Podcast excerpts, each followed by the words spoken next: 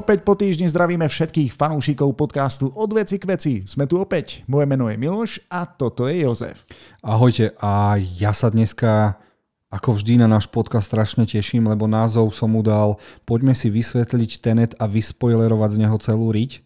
Riť môžem povedať, čak? Je to podcast, takže áno. Dobre. A pozval som si tu dvoch tenetovských profikov a jedného tenetovského fanboja, čo som si normálne zisťoval, čo je, aby som vedel, prečo mi nedá zapravdu v ničom. Takže náš prvý host je uh, opäť Maťo Hráč, ktorého vítam. Ahojte, ahojte, ahojte, som rád, že som opäť tu. Ako a... môžete vidieť a počuť, tak je tu s nami osobne u nás, teda u Jozefa v kuchyni, tradične. Áno. A pozval som si ho aj preto, lebo je to uh, Nolanovský fanboy, čo som zistil, mm-hmm. že to je mhm. oficiálna, uh, oficiálna definícia. A zároveň som videl na jeho Facebooku, že už Tenet videl 7 krát. Je to pravda, Maťo? Pravda, priznávam sa. Stále, a ešte stále, ešte stále máš uh, dobré Nemal, pocity z toho? Stále dobre, stále sa tam dá čo objavovať. Ja mám otázku, ach, hodláš ešte pokračovať v tomto maratóne? No, ešte môj cieľ je IMAX v Bratislave. IMAX v Bratislave. Dobre, toľko od Maťa, už ho dneska neuvidíme. Oh. Poďme na ďalšieho hostia, ním je Kevin. Ahoj Kevin. Ahojte. Ke- Kevin je uh, z portálu Plot, Plot Point a zavolal som si ho preto, lebo je filmový fanúšik a rád sa s nami zapája do nebezpečných debát. Dúfam, že Tenet videl a nechá si ho vysvetliť po mojom, takže uvidíme. A Poďme na to teda uh, z fleku a dáme si rýchle pocity a dojmy. Dáme priestor najprv Milošovi, lebo on ich má asi najmenej. Takže Miloš, ako na teba zapôsobil Tenet?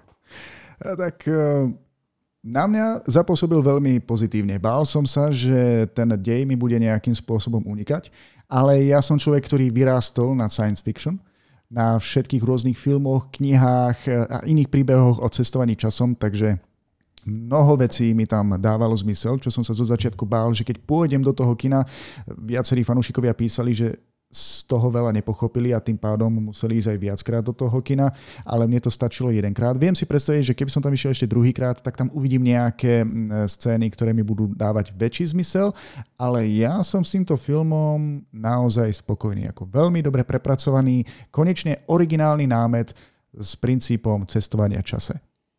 Dobre. Kevin? Ja v princípe zdieľam úplne rovnaké pocity. S tým, že tiež som sa bál ísť do toho kina trošku a bál som sa toho, že to nebudem úplne chápať, hlavne kvôli tým fanúšikom, ktorí už spomínali komplikovanosť. Prekvapivo som to pochopil všetko. Asi to bude tiež tým, že som odchovaný na sci-fi a fantasy, musím podotknúť. A tiež milujem tematiku cestovania v čase a samého ma to ohúrilo, že aký nový koncept v princípe asi nevymyslel teda Nolan, ale teda nejakým spôsobom zvizualizoval. Takže za mňa veľmi, veľmi, veľmi, veľmi veľká spokojnosť. No a teraz to príde. Príde fanboy. Ja vám vysvetlím teraz, prečo to hovorím.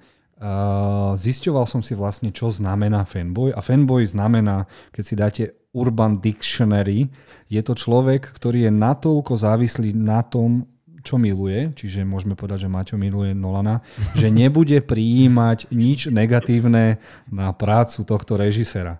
Ale ja viem, že Maťo je zase mm, skvelý kamarát, zároveň veľký fil, e, filmový fanúšik, čiže určite nájdeme aj niečo spoločné, čo sa nám na Tenete ne, nepáčilo, lebo ja som skôr e, z tej strany, že ja som až tak s Tenetom spokojný nie je. K tomu sa dostaneme, ale čo ty Maťo, po 7 krate?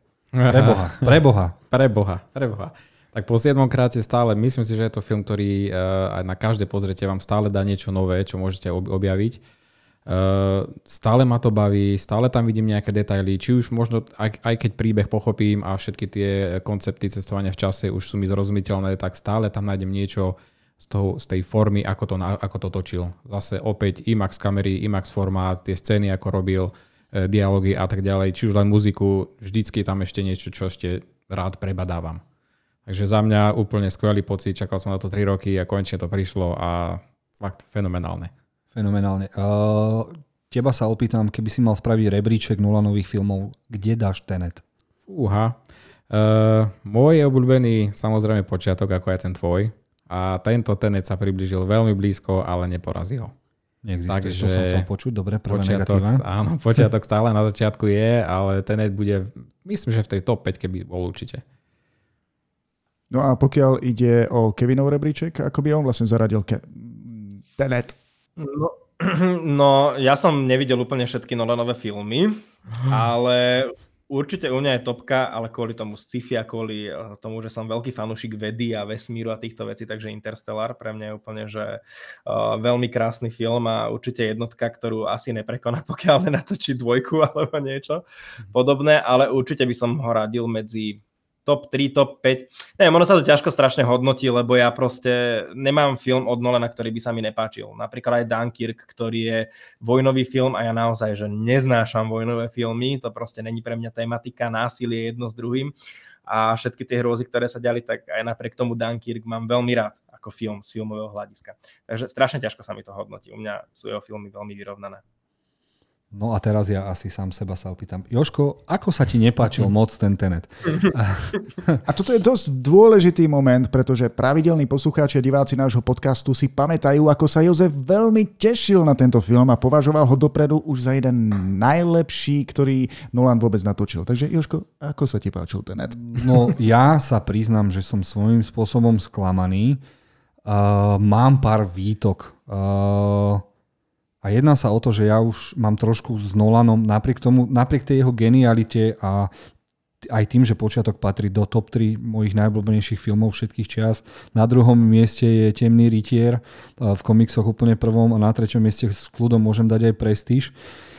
Tak som strašne sklamaný, lebo Tenet ma sklamal tým, ako sa po tej režisérskej a vizuálnej stránke úplne oddialil od svojich postav a pre mňa to, pre, neprišiel ten film strašne chladný a režisér svojím spôsobom šiel tou svojou cestou a to, čo je najhoršie, Nolan nena, podľa mňa nenavidí a nevie nakrúcať akciu. Ja som z toho strašne nešťastný. Áno, čo sa týka toho, toho súboja, keď bol invertovaný jeden a tak ďalej, to bolo okula hodiace, ale čo sa už týka uh, prepadu kamiona, to absolútne zbyt, pre mňa zbytočná scéna, ktorá mi nič nedala, nebola napínavá, nebolo... Nedala mi nič a zároveň ani tá posledná vojna bola pre mňa absolútne neatraktívna, nebol som v ne, nebolo v nej žiadne napätie, lebo sme žiadnych nepriateľov nevideli.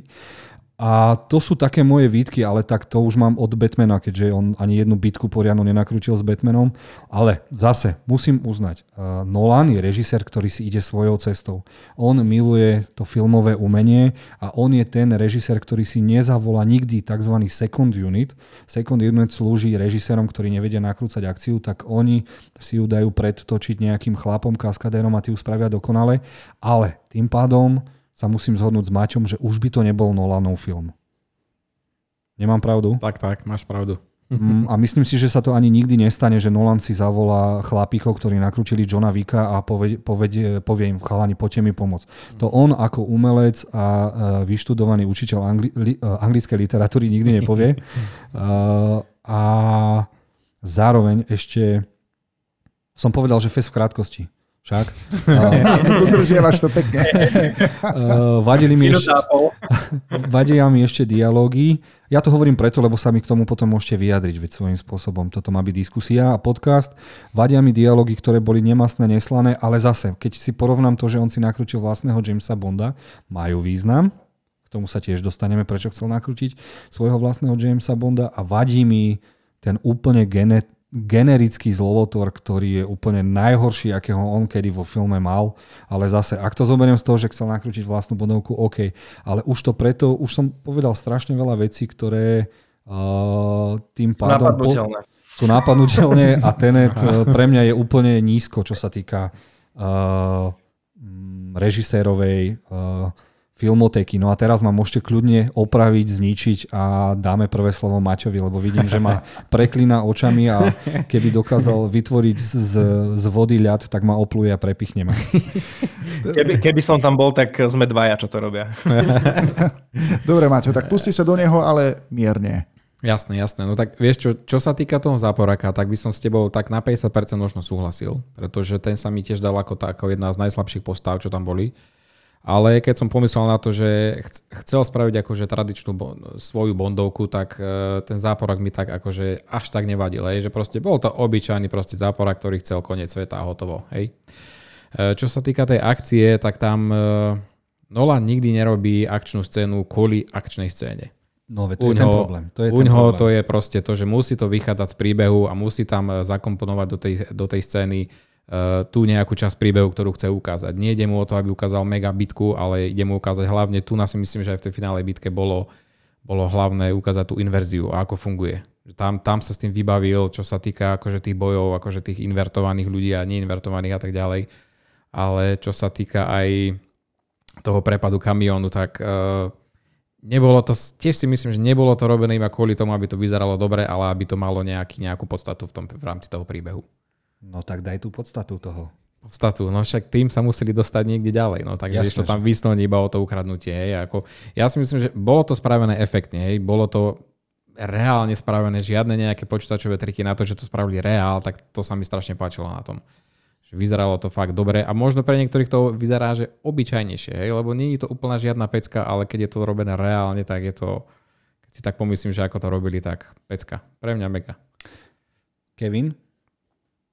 No, uh, začnem teda tiež tým záporákom. Za mňa ten záporák, uh, ja som bol napríklad ním uspokojený, ani nebudem ani trošku súhlasiť s tebou napríklad. Uh, ide mi o to, že ten záporák bol 50-percentný hlavne z toho dôvodu, že on v princípe ani nebol ten záporák hlavný. Že vlastne tým hlavným záporákom bola v princípe budúcnosť s krásnym ekologickým odkazom a to sa mi na tom veľmi páčilo. Čiže 50% záporáka sme mali ako keby skrytého niekde v budúcnosti. Čiže on bol už iba 50%, ktorých mal splniť a mal presne splniť toho typického bondového záporáka, ktorého si odohral podľa mňa veľmi slušne ten herec a v princípe uh, mal aj dobrú motiváciu, bol dostatočne egoistický na to, aby proste zobral so sebou uh, celý zvyšok sveta. Čiže za mňa záporák bol úplne v poriadku úplne v pohode som ho bral, herec mi sadol uh, jedno s druhým. Možno t- nemusel byť Rus, ale OK. Uh, musel, to, musel byť Rus. Veľmi dôležité bolo to rozpadávanie ale... Sovjetského zväzu, takže... Ale ja, ja sa uh, pridám na tvoju stranu, na môj vkus bol až príliš ruský. Až príliš ruský. Mm-hmm. Ten záporák. No. Ale ak sme ťa usekli teraz uprostred uh, tvojho výkladu, pokračuj pohode, usekol si ma na konci záporáka, nemám v princípe k tomu, čo povedať viacej. No a čo sa týka tej akcie, takže aby ste všetci vedeli, ja som nefanúšik akcie. Ja to proste nemusím, akože pozriem si Marvelovky jedno s druhým, lebo to je proste pre mňa akože zábavka, je to spomienka na rozprávky, vždy sa postiažujem, čo urobili inak a tak ďalej, ale proste akciu, basic akciu proste ja nemusím, čiže mne všetko, naozaj okrem spomínaného Johna Vika, ktorý bol taká revolúcia naozaj v tých záberoch, ale z toho technického hľadiska, keď si to zoberiem, že tam nešlo len o tú choreografiu tej bitky, išlo aj dosť o tú kameru vlastne, že tá urobila strašne veľa v tomto prípade, tak naozaj okrem Johna Vika mne príde úplne úplne všetko úplne na chlp rovnaké proste. Žiadna iná akcia neexistuje, čiže toto bolo pre mňa zase po Johnovi Víkovi ako keby, toto bola zase pre mňa úplne inovatívna akcia. A presne z toho hľadiska, že sme mali inverziu s neinverziou dokopy, že už len to natočiť, že proste jeden bojovník musel, alebo herec musel bojovať spätne ako keby, druhý normálne a celé to vymyslieť, dať dokopy a ako to nakoniec celé dobre vyzeralo a pasovalo, no to bolo akože úplne perfektné za mňa. Čiže za mňa bola akcia zase super a čo sa týka tej poslednej scény, ktorú, ktorú si ty skritizoval, tak to vôbec nesúhlasím, lebo dávalo to ten zmysel, že, že prečo proste sa tam deje, čo sa tam deje a hlavne áno, presne ukázal nádherne tú inverziu, však už len ten záber s tou budovou, No, ale to bolo presne tá, ale mne to prišla... Bolo úžasné, to bolo úžasné. Len mne prišla len pre efekt. Až tak to neposúvalo v tom ďalej, vieš. Ja, ja mám ale teraz... Nemôže to, byť, nemôže to byť ale iba neefektný film. Vieš, jasné, to jasné. Len mne teraz ide o to, že Nolan svojím spôsobom vymyslel niečo geniálne. Ja, uh, práve táto myšlienka, inverzia a tak ďalej, čestovanie v čase je podľa mňa brutálne. To by som dal z 5 tisíc. Hej. To je pre mňa niečo úžasné, lenže problém a zároveň podpasovka pre vás svojím spôsobom je, keby tento nápad zobral James Cameron, keby tento nápad zobral Michael Bay, keby tento nápad zobral Zack Snyder, viete, aké inferno by sme dostali? Viete si predstaviť, že by tá posledná vojna bola v reálnom meste, že by tam ľudia všetci išli inverzne, dopredu, dozadu, niekto by vypadol zo skla, druhý by prepadol z ražky aut a tak ďalej. Áno, už by to bolo inferno, ktoré svojím spôsobom by Nolan nikdy nenakrútil, ale nezdá sa aj vám, že je to niečo, čo by trebalo ešte odkúpiť ten scénar alebo nápad, aby niekto ešte niečo spravil a dostali sme niečo ešte viac okula hodiace? Maťo. Fú. Ja nie, pre mňa nie. Ja som absolútne uspokojený s týmto. A čo sa týka aj tej finálnej bitky, tak a toho výbuchu tej budovy, tak ja to tiež vidím inak, že nešlo iba o tú výbuch budovy, ale to bol presne stred tých dvoch tímov. To bol presne polovica a to bolo tiež palindrom v tej akcii. Počkaj, si to stopol presne 5 minút, to bolo vtedy. Však oni sa pozreli obidvaja na hodinky a boli, a jeden tým mal 5 minút, druhý 5 minút. A bum, vtedy to. Ale je tu predsa len niečo, do čoho budem musieť rýpnuť aj ja, dať za pravdu okay. Jozefovi.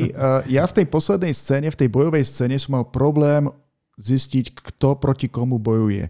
Mne sa, uh-huh. viem, že tam boli dva týmy, potom tam boli ešte nejakí nepriatelia, ktorých som vôbec nevidel, že vlastne, uh-huh. či tam boli, všetko sa to miešalo jedno cez druhé. Už som myslel, že červený ide proti modrému, čo nedávalo vôbec logiku. Mne to tam pripadalo určite, trošku chaotické. Určite, bolo tam toho veľa tých informácií na toho diváka a myslím si, že e, tam bolo veľmi hlavne dôležité to, že z akého pohľadu sa akurát na ten film dívame. Keď sa dívame z pohľadu tých modrých, tak je to úplne inak, zase z pohľadu červených úplne niečo iné. Ale ešte veľakrát nám v tomto aj napomohol uh, soundtrack Ludwig Goranson. Keď uh, išli scény s tými modrými vojakmi, tak hral spiat, na, naspäť, ako spiatočne ako keby.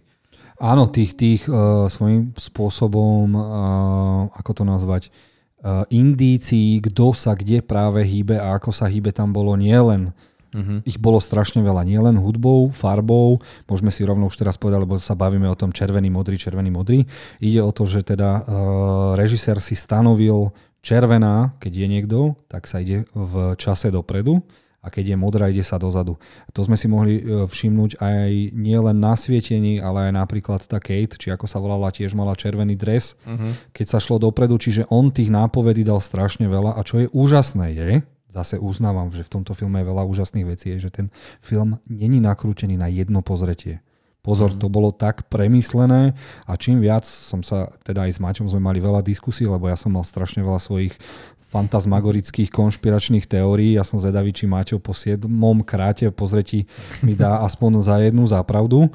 Dobre, takže sa môžeme zhodnúť, že uh, sa nezhodneme. Aj to... Ja ešte môžem niečo, no, môžem, jasné, prepáč, ešte skús. niečo doplniť, lebo ne, nestihol som sa vyjadriť k tomuto poslednému. V prvom rade pri mene Michael Bay som sa mal chuť postaviť a odísť z tohto podcastu, lebo to nemôžeš mysleť vážne, toho Camerona ti berem, ale Michael Bay, čo proste pomrví všetko, čo sa len dá, podľa mňa. Všade dá product placement, len jak sa dá. To s tým absolútne nesúhlasím a práve, že nepotrebovalo to. Toto, to, ten film práve, že nepotreboval. Však to bol proste komorný Nolan a tej akcie bolo práve, že Čak rozhodni sa, vieš, lebo na jednu stranu v tej poslednej akcii tam toho bolo keby až veľa, hovoríš, že chaos, na druhú stranu hovoríš, že ti to bolo málo tá akcia, vieš, a presne ešte to chcem povedať tej poslednej akcii, že uh, práve to bolo na tomto dobré, že to bolo chaotické. Že niekedy, však jak to bolo spomenuté, to, že, že niekedy proste už sa človek strácal v tom, že kto je kto, kedy, čo pozeráme, že mal si indície ale o to ide, že však to samé proste išlo o to, že, že to samé bol taký chaos aj pre tých samých protagonistov, ktorí tam boli v princípe, že, že ten divák tiež musí byť trochu v chaose. Nemôžeš ty to mať všetko ako keby na zlatom podnose, teraz všetko mu rozumieť, všetko krásne mať pooddelované a vnímať to, keď oni sú v úplnom chaose. Čiže mňa, mne to spôsobilo to, že ja som sa cítil, keby som tam reálne bol a sám som bol proste v prdeli z toho, že niekedy čo sa ako kedy deje. Ale máš zároveň tie indície, čiže keď si to pozrieš druhýkrát a už budeš vedieť, že zvuk, farba je jedno s druhým, tak už sa v tom vieš zorientovať. Čiže práve toto je na tomto dobré. Mne sa toto práve na tom páčilo a už začínam mať pocit, že som fanboy. No hej, a ja mám pocit. A hlavne, že začneš mať rád uh, vojnové filmy, začínam mať taký menší pocit. Uh, ale nie, toho Michael Baya stále myslím vážne, lebo on napriek tomu, že vyrába uh, a nakrúca tupé filmy, tak tá akcia vyzerá brutálne či už u Transformerov, či už 13 bojovníkov, zoberte si skalu, uh, prípadne uh, uh, havajský Titanic, bože. Pearl Harbor. Pearl Harbor. Keď si zoberiete akciu z týchto filmov, tak je to, je to brutalita, hej? Čiže nie každý dokáže ten Bayhem nakrútiť a práve toto som toto by som ja chcel vidieť, ten inverzný Bayhem. To ma úplne láka, že niečo takéto šialené vidieť. Uh, nevadí, dobre, nezhodneme sa, ale je úžasné, že ten film spravil dve veci. Napriek tomu, že sme sa nezhodli, chceme sa o tom filme baviť. To je úžasné, hej. To sa môžeme poďakovať pánovi Nolanovi. A Maťo, keď ho v noci ako stalker pôjde navštíviť, tak mu môže o, napísať náš odkaz Jasné. po slovensky. A druhá úžasná vec, čo je, ten film chceme vidieť všetci viackrát, lebo napriek tomu ja som v ňom hľadal ešte viac toho, čo sa mi nepáči, vy ste v tom hľadali ešte viac, čo sa vám páči, ale napriek tomu je to, musím uznať, že ten film bol do detailu maximálne pripravený a k tomu sa teraz presunieme po tých našich strašne krátkých pocitoch a dojmoch. No a uh, začneme, hlas, uh, začneme teraz uh, tým, čo som vám aj písal do scenáru a prvé si dáme palindromy svojím spôsobom teraz dám priestor Maťovi, ktorý by nám mohol povedať... Čo je to palindrom? Čo je palindrom? No, palindrom je vlastne vec, ktorá sa... E, vzťahuje sa to hlavne aj na slova. Je to slovo, ktoré sa dá čítať aj zo zadu, aj, z, aj spredu takisto. Čiže slovo tenet. Napríklad je... tenet. Môže byť aj meno Anna a tak ďalej. Áno, ale čo si ty objavil v slove tenet? Tenet, uh, tak tenet, mne ten tenet, uh, to slovo tenet definuje uh, formu celého filmu, pretože ten film tiež má chronologiku takú, že ide od začiatku do istého bodu, potom sa obráti a ide v čase naspäť k tomu prvému bodu. Takže v podstate a, celý film je palindrom. A zároveň ten po anglicky? 10. Áno, koľko trval záverečný súboj? Záverečná, záverečná akcia 10 minútová. Áno, čiže už iba na názve filmu vidíte, mm-hmm. ako sa ten režisér s tým prebavil, čo všetko prehľadal. Ja som si dal tú námahu a našiel som si najstarší palindrom na svete, aký bol nájdený.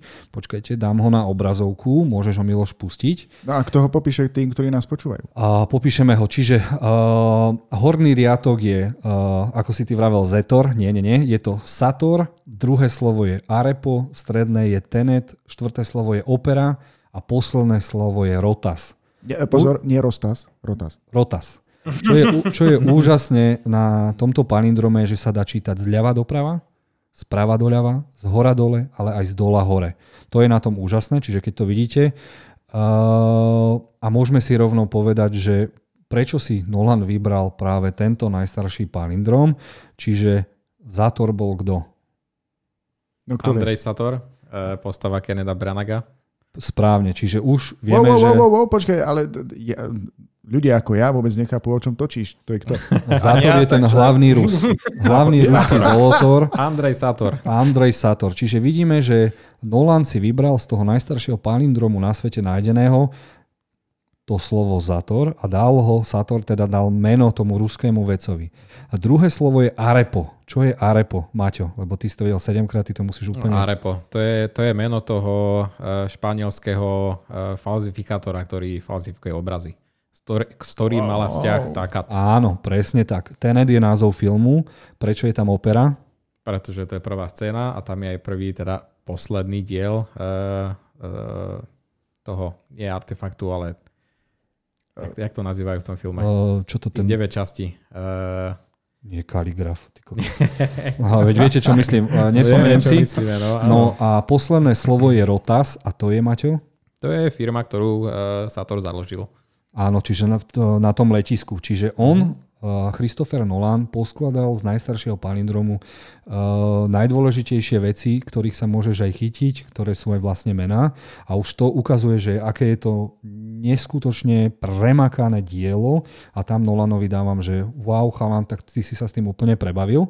Čiže toľko k najstaršiemu uh, palindromu na svete, ktorý si zobral Nolan. Vidno, že aj preto nakrúca dlho tie filmy, lebo sa na ne strašne dlho pripravuje. A ak sa nemilím, koľko chystal Tenet? Uh, tú myšlienku spracovával 6 rokov. 6 rokov. 6 rokov, no. A to si ani neviem predstaviť, ako dlho sa on bavil ešte s vedcami. Opäť, opäť sa myslím, že radil s Kipom Thornom, ktorý mu asistoval aj pri Interstellari. Čiže môžeme rovno povedať, že inverzia je založená na č- vedeckých faktoch, uh-huh. ktoré nie sú úplne vedecky dokázané, uh-huh. ale čo je najdôležitejšie je, že inverzia svojím spôsobom si môžeme teraz povedať, že ako funguje uh, cestovanie v čase v Tenete a opýtam sa, Kevin, ty si ho ako pochopil? Oh, cestovanie v čase Tenete som pochopil tak, že v princípe všetko sa obráti ako keby naopak, keď oni idú dozadu v princípe. Čiže oni dojdú do určitého bodu a z toho bodu sa vracajú ako keby naspäť. Ale s tým, že všetko je úplne naopak, čo bolo napríklad krásne vysvetlené na tých plúcach, prečo musia mať vlastný kyslík a tak ďalej. Že to nebolo iba také jednoduché, ploché cestovanie v čase, že teraz som prišiel dozadu a nesmiem vstúpiť na motýla, aby som nespôsobil butterfly efekt. Ale vysvetlite mi, ja som to videl iba raz, čiže vysvetlite tak mi. Jednoduché povedané áno, lenže uh, uh, všetci diváci majú strašne veľký problém už s tým slovom s tými slovami cestovanie v čase, lebo tak dlho už máme 50, 60, 70, 80 rokov vtlkané do hlavy, že cestovanie v čase, na to potrebuješ prístor, ktorý ťa presunie o nejaký čas dopredu a dozadu. Čiže tam existuje, to je časový skok. Tu na Nolan pristúpil na to trošku originálnejšie a hlavne vedecky podložené a prišiel na to, že ty, aby si cestoval v čase, musíš prejsť strojom, ktorý spraví tzv. inverziu a ty potom necestuješ v čase, ty ideš svojím spôsobom od toho momentu dozadu. Lenže všetko je naopak a tak ako už ako Kevin povedal, potrebuješ vlastný kyslík, všetko má trošku inakšie zákony ale keď sa chceš dostať 10 rokov dozadu, tak 10 rokov si musíš odžiť dozadu toto je tá hlavná myšlienka, s ktorou sa nevedel, nevedeli diváci stotožniť, ale je veľmi zaujímavá, lebo ak sa nemýlim, existujú aj nejaké častice, ktoré tiež sú modr, modré a červené. Maťo, ak mi môžeš no, pomôcť. teraz neviem ich presný názov, ale Tie áno, častice sú, viem, nejaké no. existujú a ty keď s nimi niečo spravíš presne ako vo filme, uh, tak oni sa otočia, čiže ten nejaký jav reálne už popísaný je, či už ho mm-hmm. niekto videl, tak to neviem.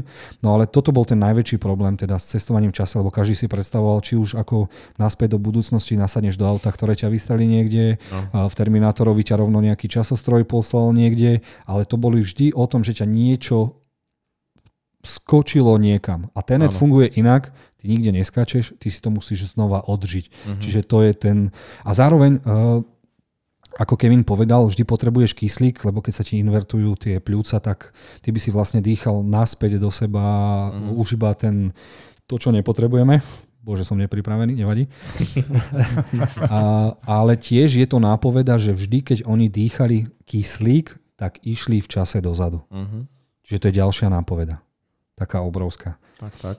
Môžem ešte otázku, ale neviem, či akože to je vhodné sem a či mi budete na to vedieť odpovedať, ale mňa to len tak teraz v priebehu napadlo, že myslíte si, že keď si v inverzii a ideš povedzme tých 10 rokov dozadu, Zostarneš za tých 10 rokov? Na 100%. Alebo určite. určite. Áno, zostarneš. Mm-hmm. Ja ešte Lebo... napadlo, že ak by jediný prúser, čo by sa ti mohol stať, že ak pôjdeš 10 rokov naspäť a pôjdeš do času, keď ešte ten, e, tá mašina na inverziu neexistuje, tak, tak nemá, nemá ťa čo obrátiť naspäť. Takže Hej, ideš, to je prúser. Tak si prdeli. Hej, že keby sme to začali fakt rozoberať úplne do detailov, tak napríklad mňa by zaujímalo, že uh, čo bolo skôr jedlo, ktoré zješ, alebo šalát, ktorý sa ti cez hovno dostane do žalúdka a potom ti cez ústa vyjde von. Hej, tam už sú tie aj, veci, aj, aj. z ktorého si začínajú ľudia robiť strašne srandu. Som si istý, že Nolan teraz obdržal strašne veľa podobných otázok. Ale, ale stále je to strašne zaujímavé. Dobre, teraz sa dostaneme už trošku ku... Uh, uh, dáme si teraz, ako sa vlastne cestovalo? Dám ten môj portrét, čo som nakreslil, aby sme ja, to ešte viac časovú ukázali. Líniu, hej. Časovú no, líniu, áno. Ja som Ty robil... si vypracoval časovú líniu Tenetu? Ale nie, ja to som, vieš čo, pozeral som si asi 15-20 rôznych a nakreslil som si takú svoju, z ktorej som, do ktorej som zobral niečo z toho, niečo z toho. Maťo to neuvidí, uh, Kevin to tiež asi neuvidí, pokiaľ si to nepustí. Máš to v maili, tak si to otvor, aby si si to mohol pozrieť. Maťo to videl. Pardon, zabehlo mi trošku. V pohode. Uh, Miloš to vidí, len prúser je teraz pre ľudí, ktorí to nevidia. Takže nakreslil som si obdlžník, a ktorý je rozdelený presne na polky. Horná polka je červená a spodná polka je modrá. To znamená, že červená je cestovanie dopredu, alebo klasický reálny čas, modrá je dozadu. Dal som si tam záchytné body, čo ma dosť tak e, zaujalo, že opera, opera čiže úvodná scéna, jachta, ako aj vojna sa odohráva v ten istý daný moment.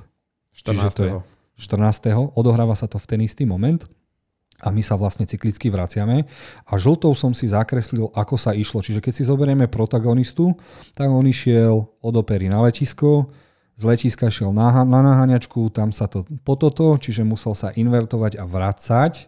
Znova sa vrátil až po letisko, kde sa znova invertoval a išiel dopredu, kde rozmýšľali teraz, čo a kde majú ísť a prišli na to, že sa musia dostať znova do tej vojny, ktorá je zase úplne na začiatku. Mm. Takže sa opäť invertovali a vracali sa presne po vojnu s tým, že Kate sa vracala o niečo ďalej, aby stihla tú jachtu a aby si to stihla pripraviť. Čo, čo znamená, že aby sa stihla pripraviť? Čiže ona musela ísť o dva dní v čase dozadu ďalej, aby sa mohla dostať na nejaký ostrov alebo zohnať si loď a tak ďalej a tak ďalej. Čiže svojím spôsobom uh, všetci išli týmto spôsobom, spôsobom okrem Níla, ktorý uh, sa dostal k vojne a musel sa znova invertovať, lebo nestihol ich varovať. Uh-huh. Čiže to bolo to, keď vybuchol ten uh, tunel tak vtedy zistil, že do prčic ja musím nejako pomôcť, išiel sa znova invertovať a potom sa svojím spôsobom musel obetovať. Tak, tak. Čiže pre mňa je najväčší hrdina Tenetu Robert Pattinson, ktorý napriek tomu, uh-huh. že vedel, ako to dopadne, tak sa obetoval. Ale teraz moja otázka znie, keďže to dopadlo presne tak na začiatku, na konci, ako to dopadlo, uh, nebolo to všetko dané a oni svojím spôsobom nedokázali vôbec ovplyvniť dej? Fúha.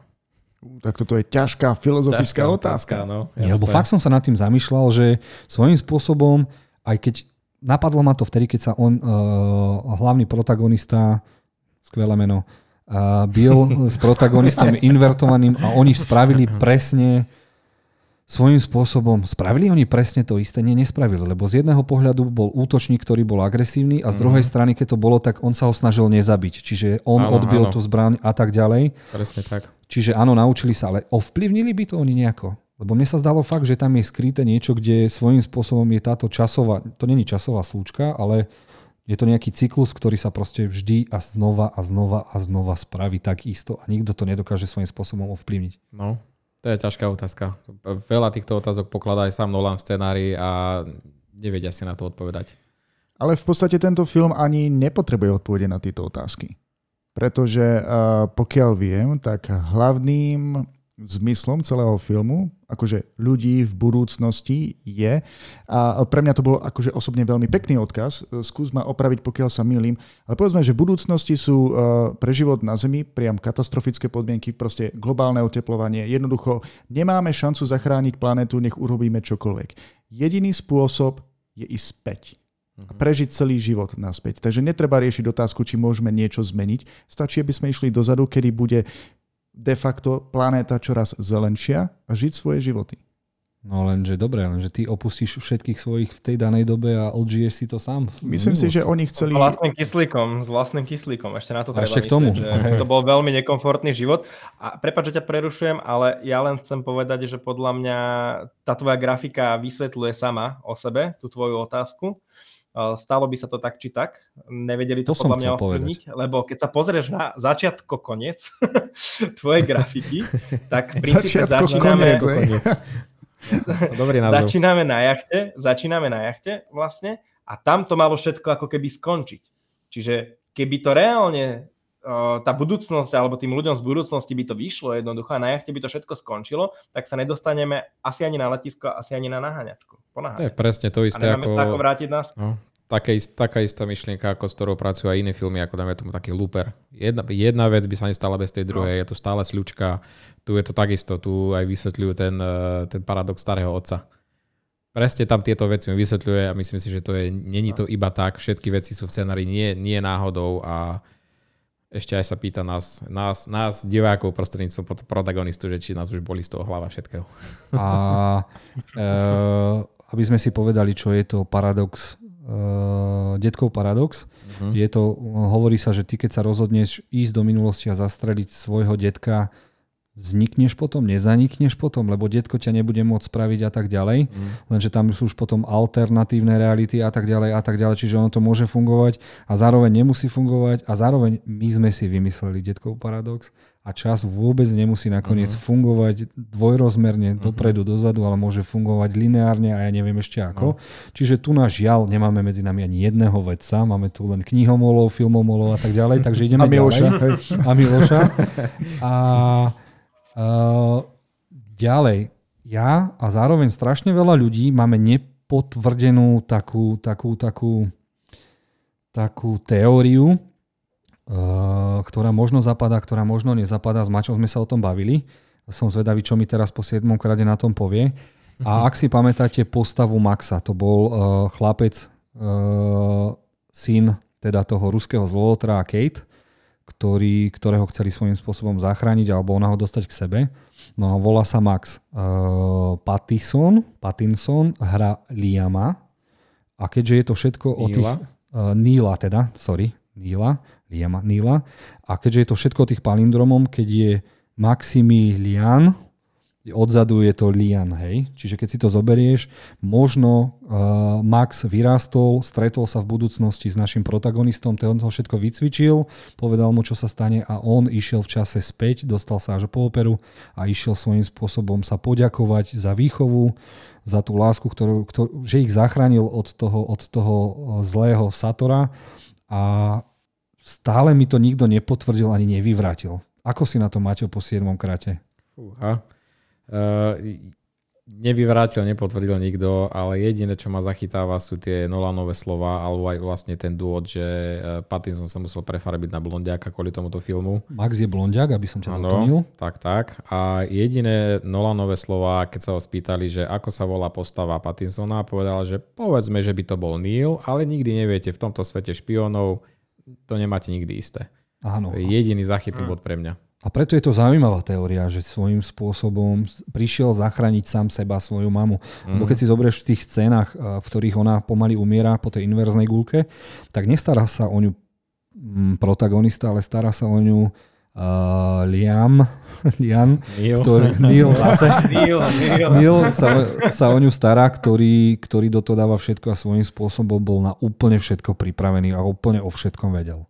Mm. Aj, Odkiaľ aký, by to aj aký drink pije protagonista. Áno, všetko, všetko vedel. Čiže úžasné zase, že sa v tom môžeme vrtať. E, najhoršie je, že e, pán režisér Nolan nám asi na toto nikdy neodpovie. Neodpovedal mm. nám ani na počiatok, od, Mm. ktorý si vieme ako tak vysvetliť, ale nevieme si to vysvetliť úplne. Neviem, niekedy je úžasné, že niekto si povie, že nakrútim film a nikomu ho nevysvetlím. Mm-hmm. A potom prichádzajú aj fanbojovia, Joškovia a je to všetko od veci k veci. Uh, Ešte môžem? Ja, ja to no, jasné. inak s tým, s tým Neilom, ja som to počul prvýkrát teraz, keď mám pravdu povedať. A to, čo ste povedali, a obzvlášť ten palindrom v jeho mene, to dáva takú strašnú logiku, že podľa mňa to tak je. Podľa Len- mňa to len tak je, nás- lebo teraz som to prvýkrát počul, ste, ste to tak pekne spojení, spojili, že extrémne to dáva zmysel. len troška nás Keďže to je prefac... Neil a nie Liam, keďže to je Neil a nie Liam. A troška nás pre, prefackalo, že je Maximilian, existujú všetky mená, bol len jeden uh, Maximilian a to bol Maximilian Robespierre, ale existuje, takže áno, Nolan si to zistil, takže môže to byť. Uh, možno, ak by sme prišli na to ešte... Bol to Francúz. Bol to Francúz, no nevadí. Ale tak, že ten, že ten Max je... Neil? Potichu som sa snažil. Hovorí aj to, že vie dva jazyky, rozumie to, keď hovoria, on povedal v aute, oni nerozprávajú seversky, ale rozprávajú pozadu. Mm-hmm. Čiže on toto všetko vedel. Takže ja som, ja som spokojný s mojou teóriou a s teóriou možno 80% ľudí, ktorí to videli, že že je to tá istá osoba, ale potom ma napadlo ešte jedna, jedna taká teória. Vedkynia, ktorá zauča nášho protagonistu, mm-hmm. nebude náhodou vedkynia, ktorá to vymyslela celé? Ten prístroj? Môže byť, ale zase trošku, ma, e, trošku mi to e, ruší to, čo povie Priya. Tá vlastne, no tá indická, no... Gangsterka. jak- Gangsterka, hej, hej. generations after generations, ne? Tak Presne, povedala. presne tá povedala, že vymyslí to vedátorka až gen- generácie od, nich, od tých našich. Takže nikto nevie, možno, možno to budú jej deti. Ale ak bola, Jedine, inver... že by vymyslela aj taký stroj času, ktorý skáče. ale ak bola invertovaná a chcela prekaziť, lebo svojím spôsobom, nepamätám si, čo povedali, či ju zabili, alebo zmizla. Ona Povedali sa mu- zabila sama. No tak možno sa Počkaj, zabila. kto teraz zomrel? Ja som teraz Tá, úplne... no, tá vedkynia, ktorá vymyslela tú inverziu. Dobre, a kedy stihla zomrieť v tom filme? Uh, No, to- nevidíme to sa ju, iba to povedalo. nevidíme. To To sa iba iba tá povedalo. Priya to rozpráva, že ako sa už z vás vlastne... začína ako, bolieť hlava, to som ten film videl iba jedenkrát. Buď rád, chám, buď rád. A, dobre, čo tu mám ešte poznačené? A, začalo sa rozprávať, že pomaličky, ale isto Christopher Nolan nakrúca všetky filmy v tom istom svete. Interstellar, počiatok, aj Tenet sa odohráva v, v tom istom univerze? Nie, nie, nie univerze, v tom istom svete. Uh-huh. Hm? Divoká teória. Môže byť. Lebo aj v, Interst- v Interstellari uh, sa posiela do minulosti odkaz svojím spôsobom, že sa niečo stalo s planétou, ktorá prišla o svoje zdroje a tak ďalej. V Tenete sa bojuje o to isté. Uh, počiatok svojím spôsobom vyzerá, no vlastne všetky filmy jeho vyzerajú ako Nolanové, čiže jedno s druhým a o tomto si čo myslíte? Ale ten chalani? tón je podobný, ale ten tón je podobný naozaj. Tak je to možno aj tým, že on, je far, že on nevidí červenú a modrú či ktorú, takže všetko dáva do sivého a bieleho a takého. Aj však on je farboslepý? Áno. Yes. Dobre. Preto asi mašina bola teraz červená a modrá, lebo keby bola červená a zelená, tak tam by mal problém. on je červeno-zeleno farboslepý, no. Farby má problém trošku rozoznať. No, ale čo sa týka tejto teórie, tak eh, neviem, pre mňa je to také trošku divoké, pretože poznám toho Nolana, viem, aký má prístup eh, k, filmova- k filmovaniu a nerad robí prekvely, nerad robí sekvely, univerza tomu moc nejde. On má rád sepa- separátne filmy, vždycky originálne nápady a jediná výnimka bola asi ten uh, trilógia Temného rytiera. No tak za Ale čo dostal keď taký... to hovorí na schvál? Čo keď to hovorí na schvál, Mm. aby nás zámerne zamotal, vieš? A proste potom o, ja neviem, 6 filmov ďalej a 20 rokov ďalej, keď už bude starý, tak natočí proste nejakú gigantickú pecku v nejakom ktorá sa bude IMAXe volať na Počiatok versus Tenet. 45. Čo, čo? Bude sa volať Počiatok versus Tenet. Dvojbodka Interstellar, A Mission odstre, ale odstreli nám dekel. Akože to, to, to, to, to by ma bavilo, to by sa mi páčilo. To sa mu darí pri každom tomto filme, pretože toto je režisér, ktorý nerád dáva všetky odpovede na otázky, ktoré kladú jeho filmy a dokonca na ne neodpovedá, ani keď sa fanúšikovia pýtajú po tom filme, tak ja neviem, že či má nejakú cenu sledovať aj ďalšie projekty. Ale Určite. toto sa mne, veľmi sa mi u, u, u neho práve, že toto páči, že má dôveru v tých divákov, uh, dá im tú možnosť prísť na to nejako, rozmýšľať nad tým, že nepodceňuje to publikum a dáva ti možnosť, ako ja zbožňujem ten pocit, keď sa ti za, začína zapadať pucle jedného nejakého filmu pri každom videní a objavuješ, čo vlastne tvoj mozog dokáže pochopiť a spracovať. Neskutočné. Dobre, Mhm. takže ďalšia vec, čo Tenet a James Bond. Postrehli ste všetky tie postavy a čo všetko si tam zaplnil a zadal a spravil svojho vlastného Jamesa Bonda? Kevin, všimol si si tam tie veci? No, ako som spomínal na začiatku, Kevin nie je fanúšik akčných filmov, čiže Kevin nevidel ani jedného Jamesa Bonda, lebo Kevin bojkotuje Jamesov Bondov a podobné záležitosti, čiže prenechám vám slovo. Ty kokos, tak to, to fakt si nevidel ani Skyfall, ani tieto veci, tých Mm. najnovších Jameson Bondov? Nič mi to nehovorí, absolútne. Takže ty si ten, ty si pacifista, či ako sa tomu hovorí? A Mňa fascinuje, že som stretol niekoho, kto nie je fanúšikom akčných filmov. Hej, a videl Tenet. Hej, Ja, Akože, no ne, nemusí byť fanúšikom, ale keď však hovoríme, Johna Vika som videl a jednotka mi akože ma posadila na zadok vyslovene. to by ťa viac akčných filmov posadilo. natočené všetko, ale hovorím, všetko mi to príde. A James Bond duplom, lebo ich bolo 150 tých Jamesov Bondov a 25. neviem, pozriem si radšej, no vidíš, a pozriem si radšej, čo to bola na ňo paródia, o, taký britský, Austin Powers, ne? To bola na to paródia, tuším. Mhm. Aj to, aj to. Bolo toho viacero, ale myslím si, že oplatí sa posledný, posledných štyroch Bondov sa určite oplatí vidieť, lebo pracovali na nich kvalitní režiséri a občas netreba hľadieť na to, či je to, aký je to žáner, ale aký režisér sa tomu venuje. Preto sa aj teším, že Kari Fuga Kanava, či ako sa volá, Ja, nové- Fukunaga. Áno. Ne, nie, nebolo, he, ne, nie, nebolo to heslo od Mortal Kombatu, ale bolo to jeho meno.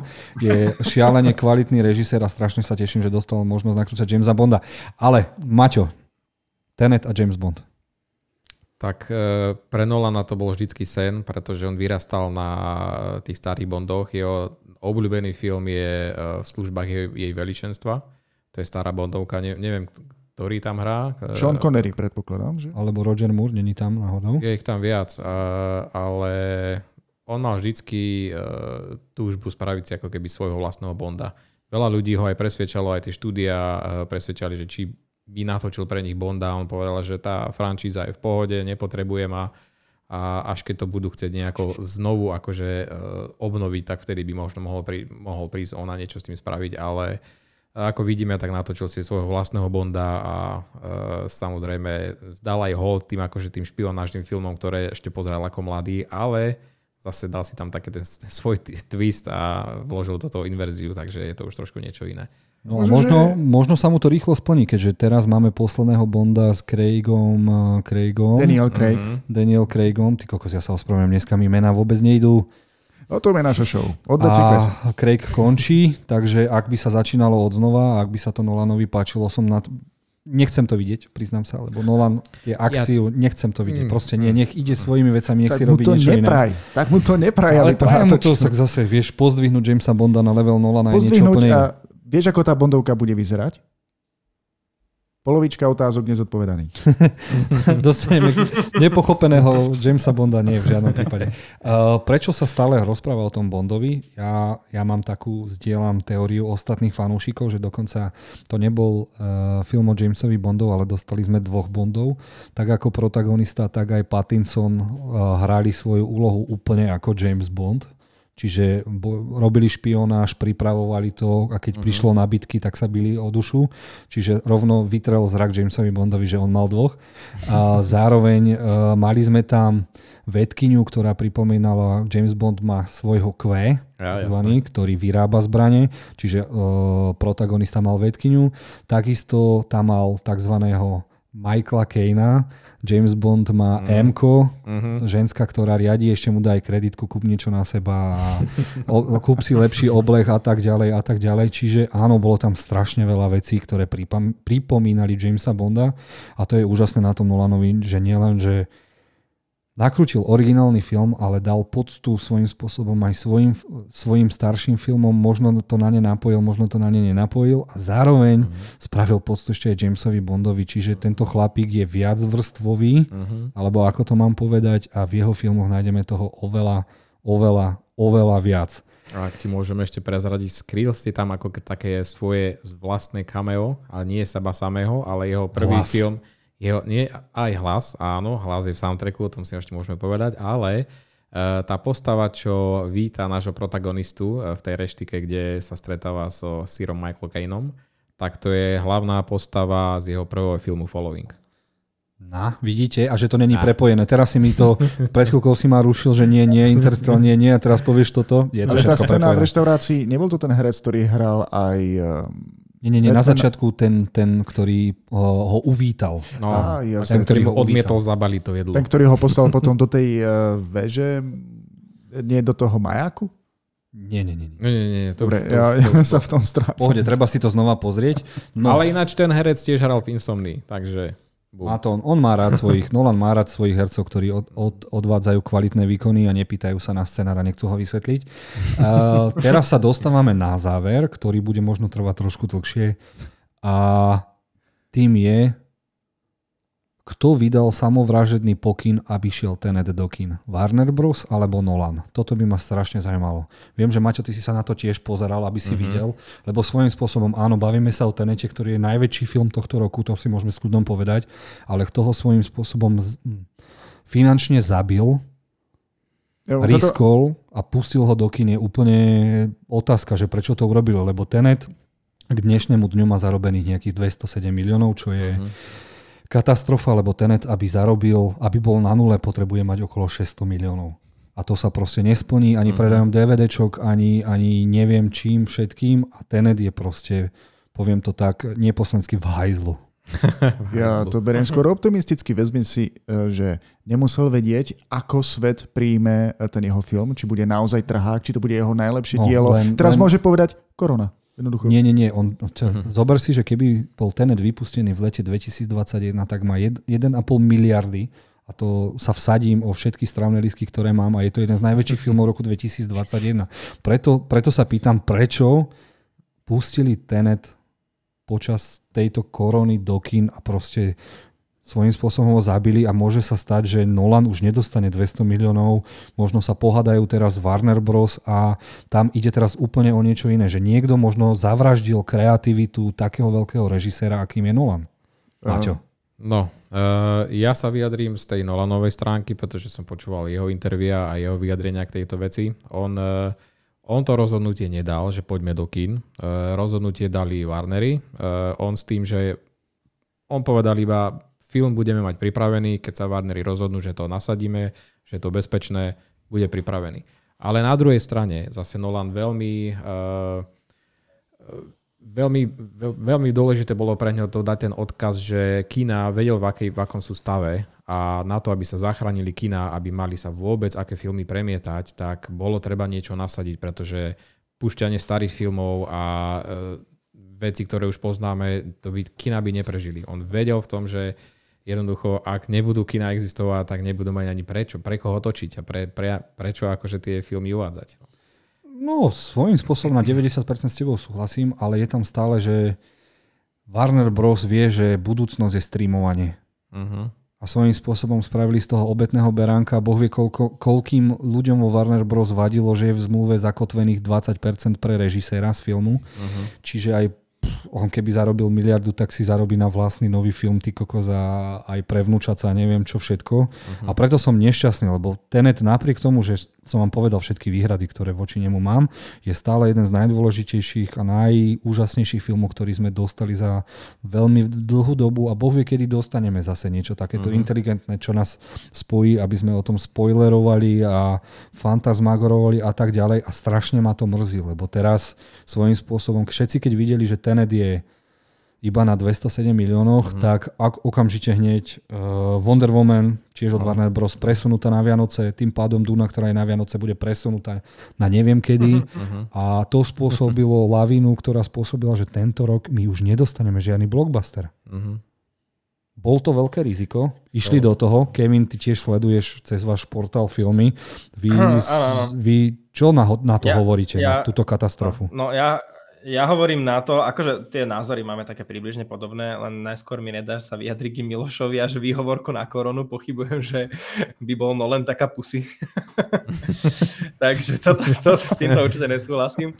Ale ja, ja akože osobne si myslím, skôr, že to bolo uh, takým štýlom poňaté od Warnerov, že oni si povedali, že proste, že musíme urobiť nejaký experiment. Lebo proste to bola doba, kedy naozaj nič veľké jednoducho do tých kín nešlo, presne, že tam sa opakovali tie filmy, ktoré boli predtým. A proste Warnery povedali, že šupneme tam niečo asi veľké, jednoducho, čo má dobrého režiséra, má to dobré meno jedno s druhým, bude okolo toho hype, nebude to naše neisté DC, lebo to ešte stále nevieme dobre robiť jednoducho. Takže tak si povedali podľa mňa, že dajú tam Nolana, lebo Nolan by bola taká stávka na istotu. Z ich, alebo teda je taká stávka na istotu, lebo proste meno, lebo spolahlivé filmy, jednoducho. Všetko jedno s druhým. Takže toto bol podľa mňa pre nich experiment, že dáme tam Nolana a keď vyjde Nolan, ideme ďalej. Keď Nolan nevíde, tak jednoducho počkáme. A to sa podľa mňa aj teraz. Ja za tým vidím ešte trošku aj takú konšpiráciu, či sa Warner Bros. nechce Nolana zbaviť. Vieš čo, ja v tomto zase ti budem trošku možno oponovať, eh, čo sa stalo Villeneuvovi a jeho Blade Runnerovi 2049 a boom, aký dostal budget a aký dostal film teraz na spravenie. No ale mm. povedzme si pravdu. Eh, všetci ste videli trailer na Dunu? Mm-hmm. Áno, mm-hmm. jednoznačne. No, bože. Pripadá vám to, to bolo fakt... Áno, teda. 6 krát asi, 6 krát asi už. Pripadá vám to fakt ako film, ktorý nahradí Star Wars a že to bude najlepší sci-fi najlepšie sci-fi, ktoré príde za posledných 10 rokov? Nahradí všetko. A obsa- všetko. A tu, by som bol, oh. tu by som bol opatrnejší, pretože obsahovo pôjde o komplikovanejšiu zápletku. Uh-huh. Uh, niečo v štýle Game of Thrones, len menej sexu, ak vôbec nejaký. Takže uh, neviem, po vizuálnej stránke konkurovať môže, ale obsah bude dosť ťažký a náročný. Nie pre mhm. každého diváka. Aspoň Súhla, to je môj názor. Áno, súhlasím presne, že to nebude pre všetkých. Mm-hmm. Pre, pre tých scifistov a čo poznajú tento materiál, to bude jasná, jasná ako facka, ale pre tých, pre to širšie publikum, neviem. Tam by no, som si nebol istý. Preto som sa k tomu chcel dostať, že napriek tomu, že Duna vyzerá úžasne, uh, Villeneuve, tak sa volá ten režisér, uh, plánuje trilógiu najmenej, ak sa nemýlim a ja sa bojím, že on nezarobí na seba, aj keď to bude v lete, aj keď to bude neviem ako, lebo ten trailer, v tom traileri nebolo nič okrem toho mm, Wormsika, uh-huh. čo bolo tak okulahodiace alebo tzv eye candy, že by mi to vyrazilo dých a povedal som si, tak toto je the next sci-fi, ktoré to tu zabije. Mm-hmm. Ja chápem zase e, Kevina, mm-hmm. ktorý asi e, nemá rad akčné filmy, takže nevidel toľko sci-fi filmov ako my, hej, že my sme už stará garda, už pomaličky, Maťo, chápeš to, že to poviem? Len, len, len fakt sa bojím, že ty, ten Vilnius sa tiež zabije v tom Warner Bros. do prčic. No, o ňo by tá... som sa bal o moc viac ako o Nolana.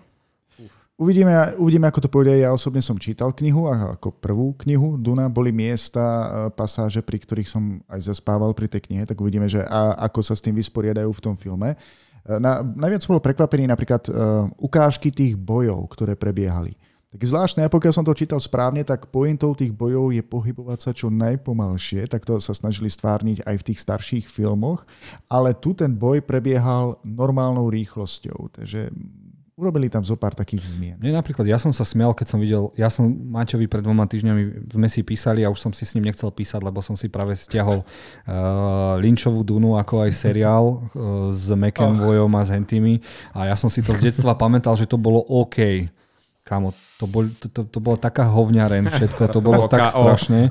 Ale, ale videl som to a videl som u Linča tie kockona, tak tie kocky, čo vlastne bolo to silové pole. Áno, áno. Ale keď som videl v tejto novej Dune, tak mi to prišlo ešte horšie ako tie kocky. Ono originál by mala byť taká gule, alebo čo si také, taký, o, také ochranný také, také ochranné pásmo. Alebo pole. No a preto ja ano, začínam veriť, my... že... A to pole, to, pokiaľ ten... si dobre pamätám, prepáč, funguje tak, že neprenikne nič rýchlo cez neho, ale práve keď bojuješ pomaly, tak dokážeš cez neho preniknúť a zraniť svojho protivníka.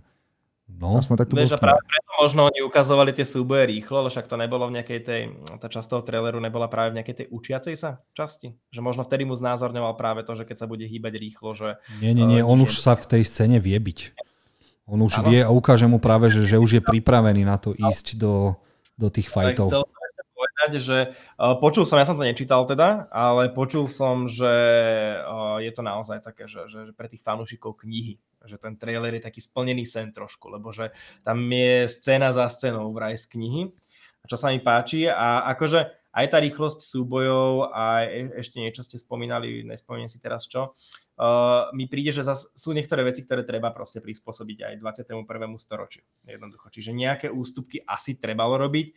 Boh vie, koľko ešte do toho štúdio zase pokecalo a urážaš Linča, keď to nazývaš Linčovou Dunou, to ešte musím poznamenať, lebo to je Duna producenta a jeho syna.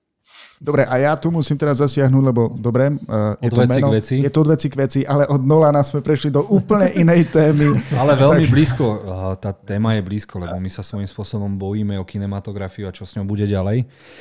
Uvidíme, všetci robia experimenty, experimenty robí Disney, Mulan vypustilo v Kanade a v Amerike na Disney+, Plus, v ostatných krajinách, kde je otvorené, to vypustilo klasicky. Takže uvidíme, ja si myslím, že ešte teraz 3 mesiace sa do konca roka bude bude nejako skúšať, čo to pôjde, čo sa dá, čo sa nedá.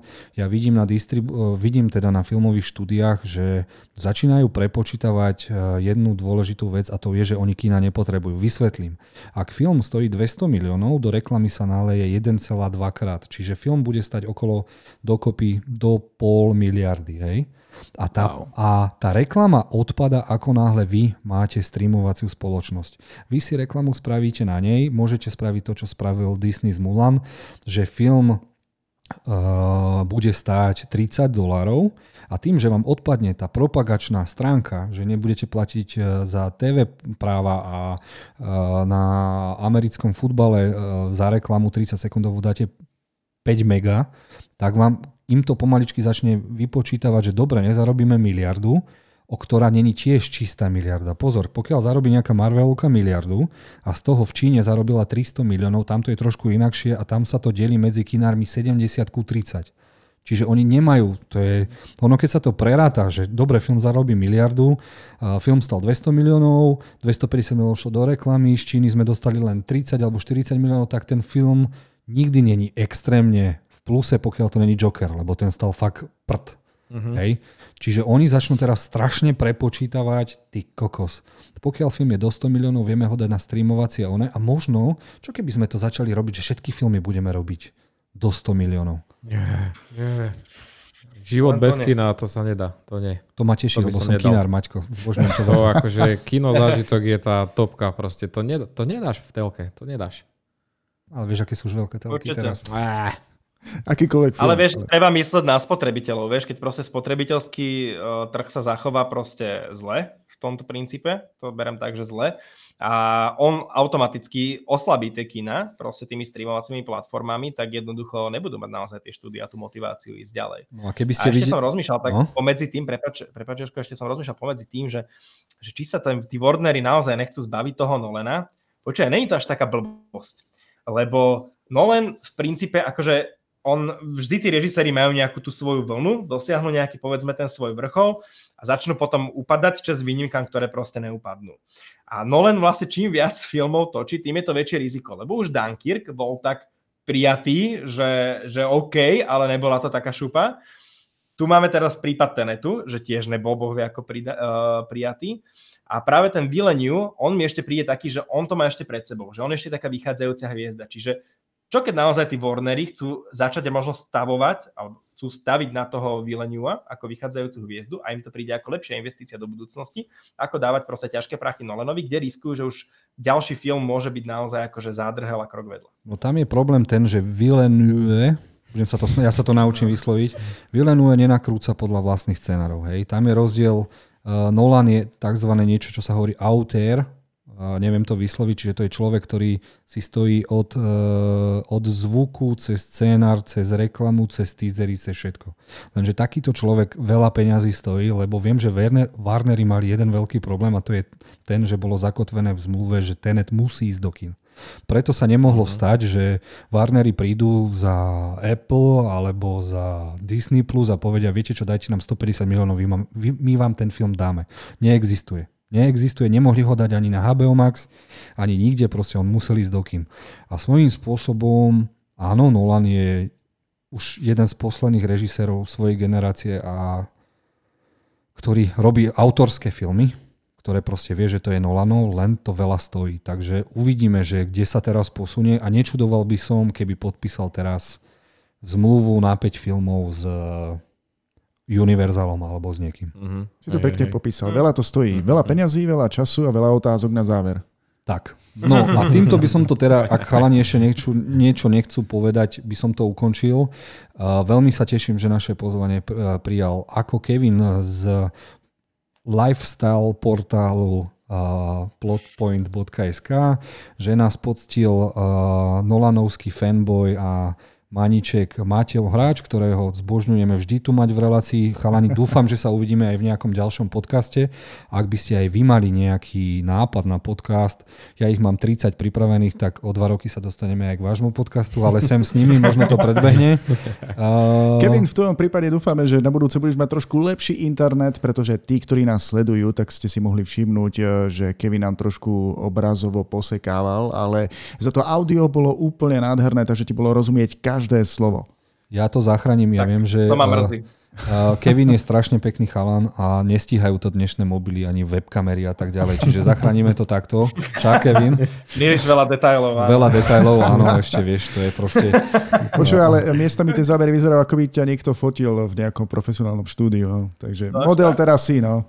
Nie, on podľa mňa chcel mať fotky, vieš, takže z jedného hodinového podcastu má 1500 fotiek, takže si môže... Trošku to Pohode, nič sa nedieje, takže... všetko vylepšíme do budúcnosti. Ešte raz chalani, ďakujem. Ďakujeme moc. Kevinovi, ktorý bol s nami online, ďakujeme Maťovi, ktorý tu bol osobne. Verím, že nie obaja naposledy. Tomu verím aj ja. Ďakujem. Tešíme sa na ďalšie podcasty a opäť opakujem, podcasty robíme hlavne pre vás, takže ak máte akékoľvek otázky, nie, chcete vidieť moju vymakanú kresbu v malovaní, ako som si ja predstavoval cestovanie v čase v Tenete, máte otázky na Maťa, ktorý, ak chcete niečo odkazovať Nolanovi, ak ho pôjde zase ako stalker pozrieť, prípadne máte odveci otázku na Miloša, ktorá sa absolútne netýka filmov, ak nám píšte, tešíme sa, verím, že sa uvidíme aj na budúce, prajem ešte príjemný večer a už nech je rok 2021 a stretneme sa všetci v kine. Ahojte. Majte sa krásne. Ahojte. Ahojte. Čaute.